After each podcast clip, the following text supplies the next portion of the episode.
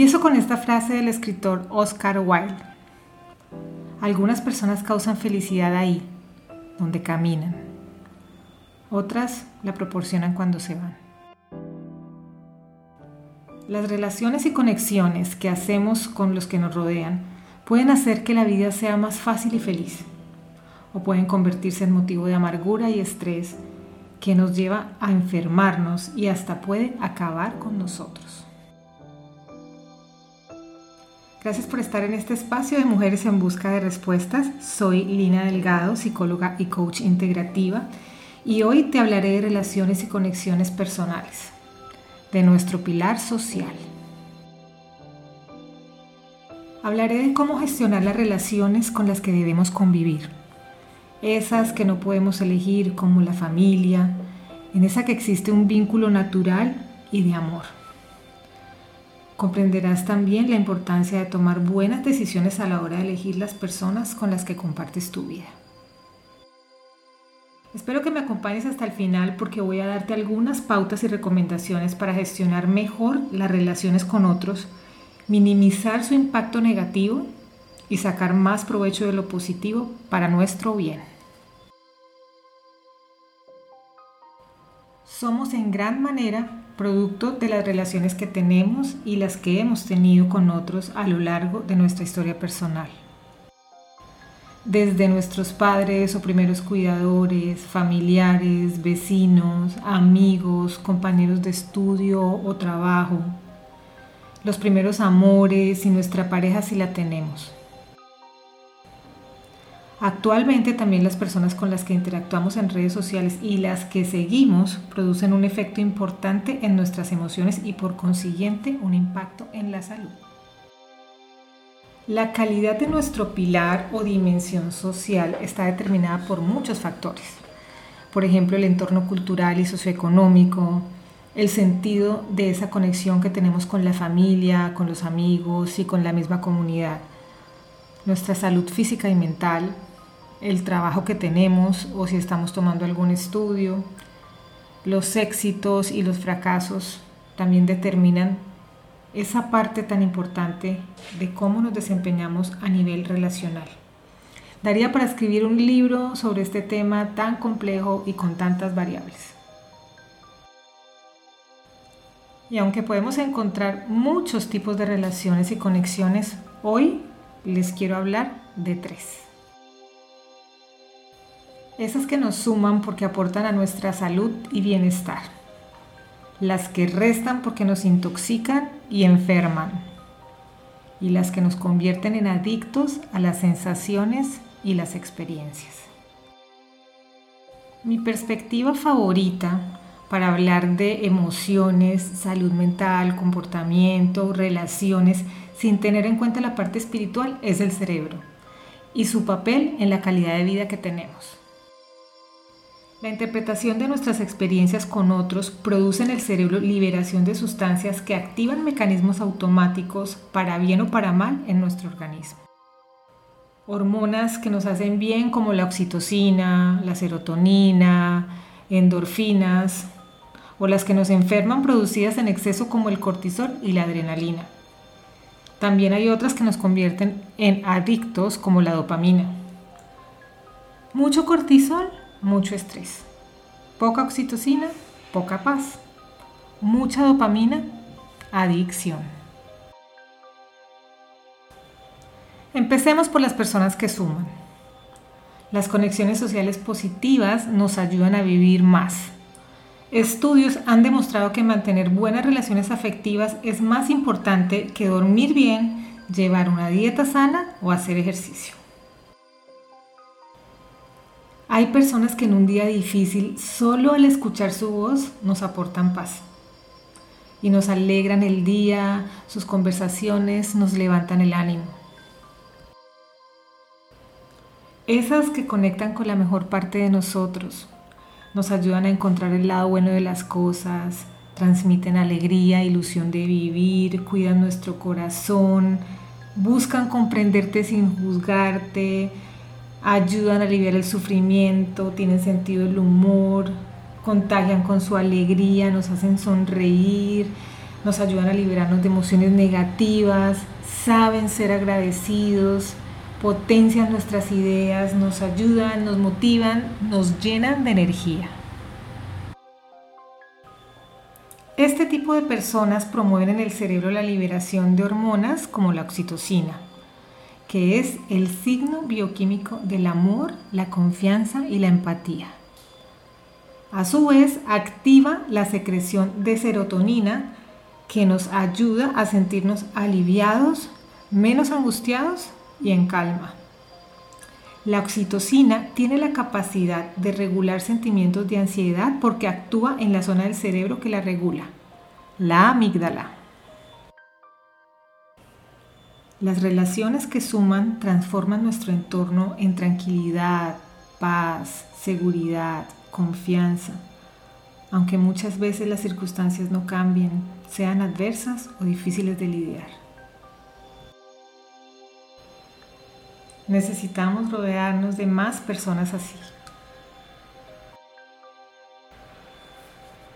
En segundo lugar, ¿qué pasa con las personas que nos restan?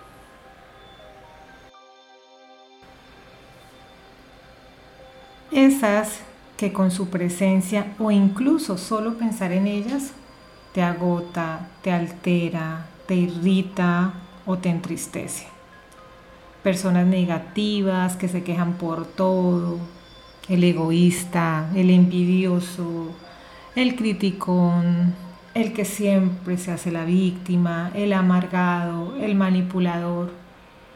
También personas altamente sensibles o las que son altamente demandantes o dependientes. Incluso personas que te hacen sentir rechazado o excluido. La doctora Noemi Eisenberg, profesora de Psicología Social de la Universidad de California, demostró en un estudio que el dolor de sentirse socialmente excluido o rechazado activa en el cerebro los centros de dolor físico. Es decir, para el cerebro, un corazón roto no es muy diferente a una pierna rota. Es impresionante que al observar los cambios en el cerebro se demostró que tomar medicación para el dolor físico, como acetaminofén o ibuprofeno, alivia de igual forma el dolor emocional que produce el rechazo social.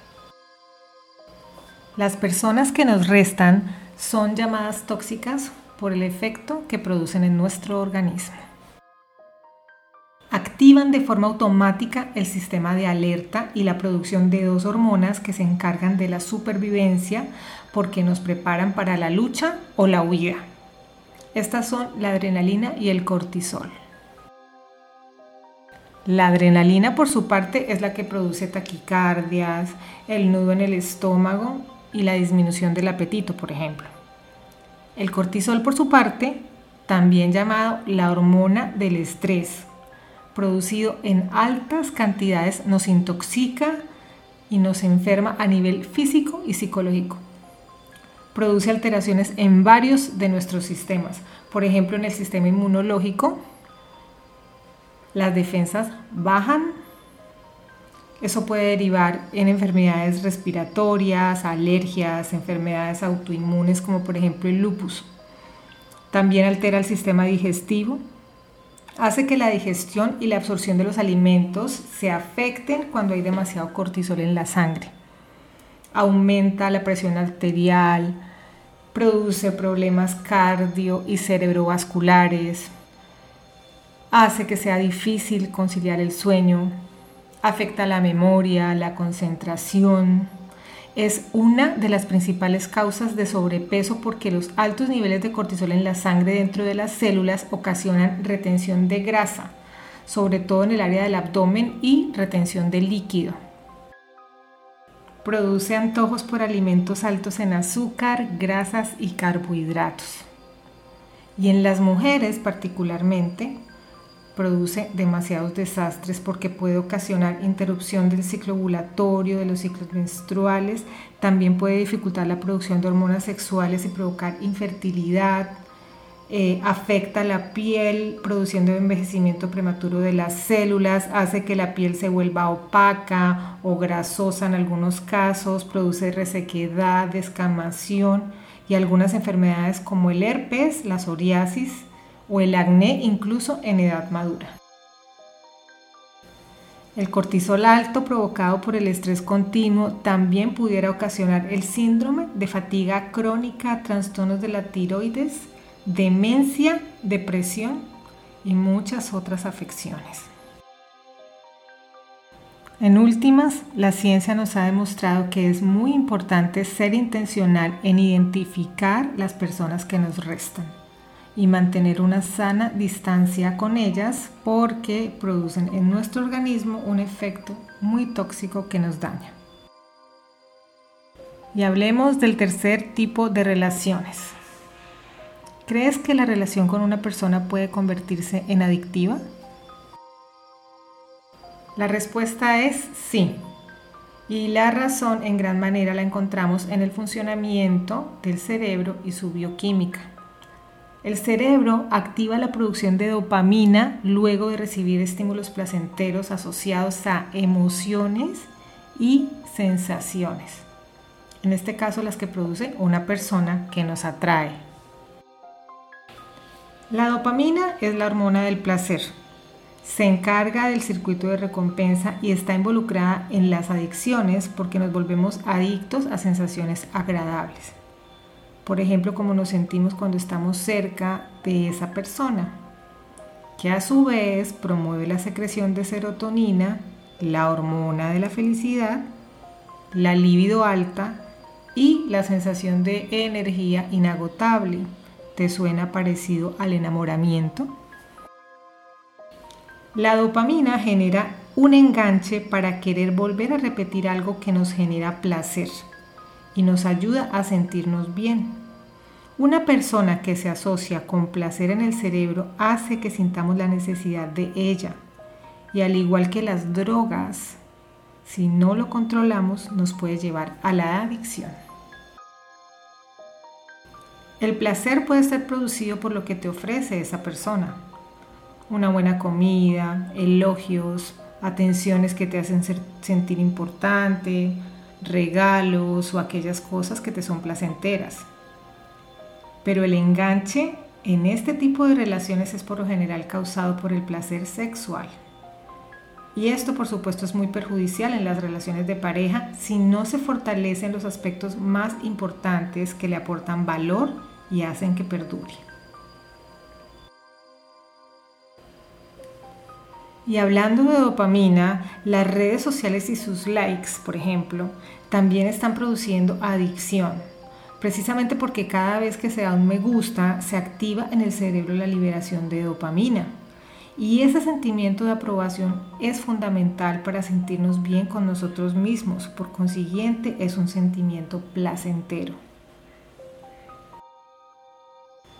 Es necesario autorregular esas relaciones que nos convierten en dependientes y ser intencionales en no permitir que las sensaciones reemplacen el verdadero sentido y significado de la vida.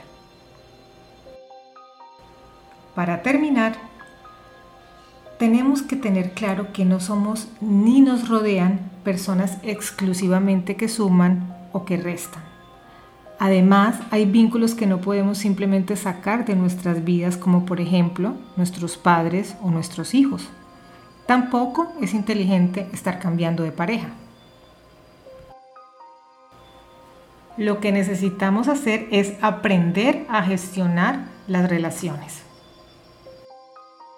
El doctor Gottman, psicólogo estadounidense, profesor emérito de psicología en la Universidad de Washington, que ha trabajado durante cuatro décadas en la predicción del divorcio y la estabilidad matrimonial, nos da la proporción mágica que debe haber entre lo que suma y lo que resta en una relación, que es 5 a 1. El doctor Gottman asegura haber descubierto que siempre y cuando hayan 5 interacciones positivas por cada interacción negativa, una pareja puede tener una relación estable y feliz a lo largo del tiempo. Creo que vale la pena poner en práctica esa proporción que sugiere el doctor Gottman en otro tipo de relaciones y vale la pena ver qué pasa. Para terminar les quiero dejar algunas recomendaciones para procurar buenas relaciones con otras personas. Por ejemplo, evitemos las frases de siempre o nunca. No tratemos de leer la mente del otro.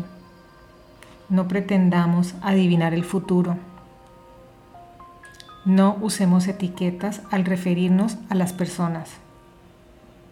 Evita culpar y no asumir responsabilidades.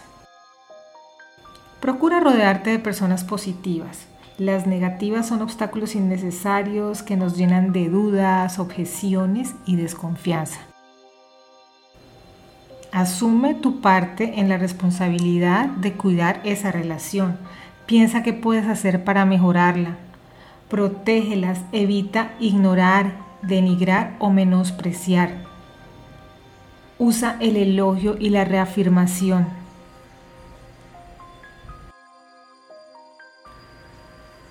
Observa y concéntrate en lo bueno, lo que te gusta y lo positivo. Comunícate de forma clara y tómate el tiempo para escuchar y comprender. Valora y cuida la confianza de los demás. Evita el conflicto, pero sobre todo afronta los temas difíciles. Dedica tiempo a las relaciones. Ten cuidado con caer en relaciones adictivas. Pero sobre todo, seamos intencionales en ser personas que suman a la vida de otros y evitemos ser personas que restan. Y bueno, hasta aquí el episodio de hoy. Espero que hayan aprendido mucho y sobre todo que lo puedan poner en práctica en sus vidas. En el próximo episodio estaré hablando acerca del pilar psicológico o mental va a estar muy bueno, también con mucho material que en verdad trato de resumir bastante, sobre todo tratando de compartirles lo más importante, lo van a encontrar disponible el próximo martes. Gracias por llegar hasta aquí, por acompañarme hasta el final. Les recuerdo que me encuentran en redes sociales como Lina Delgado Psicóloga. Un abrazo para todas y Dios las bendiga.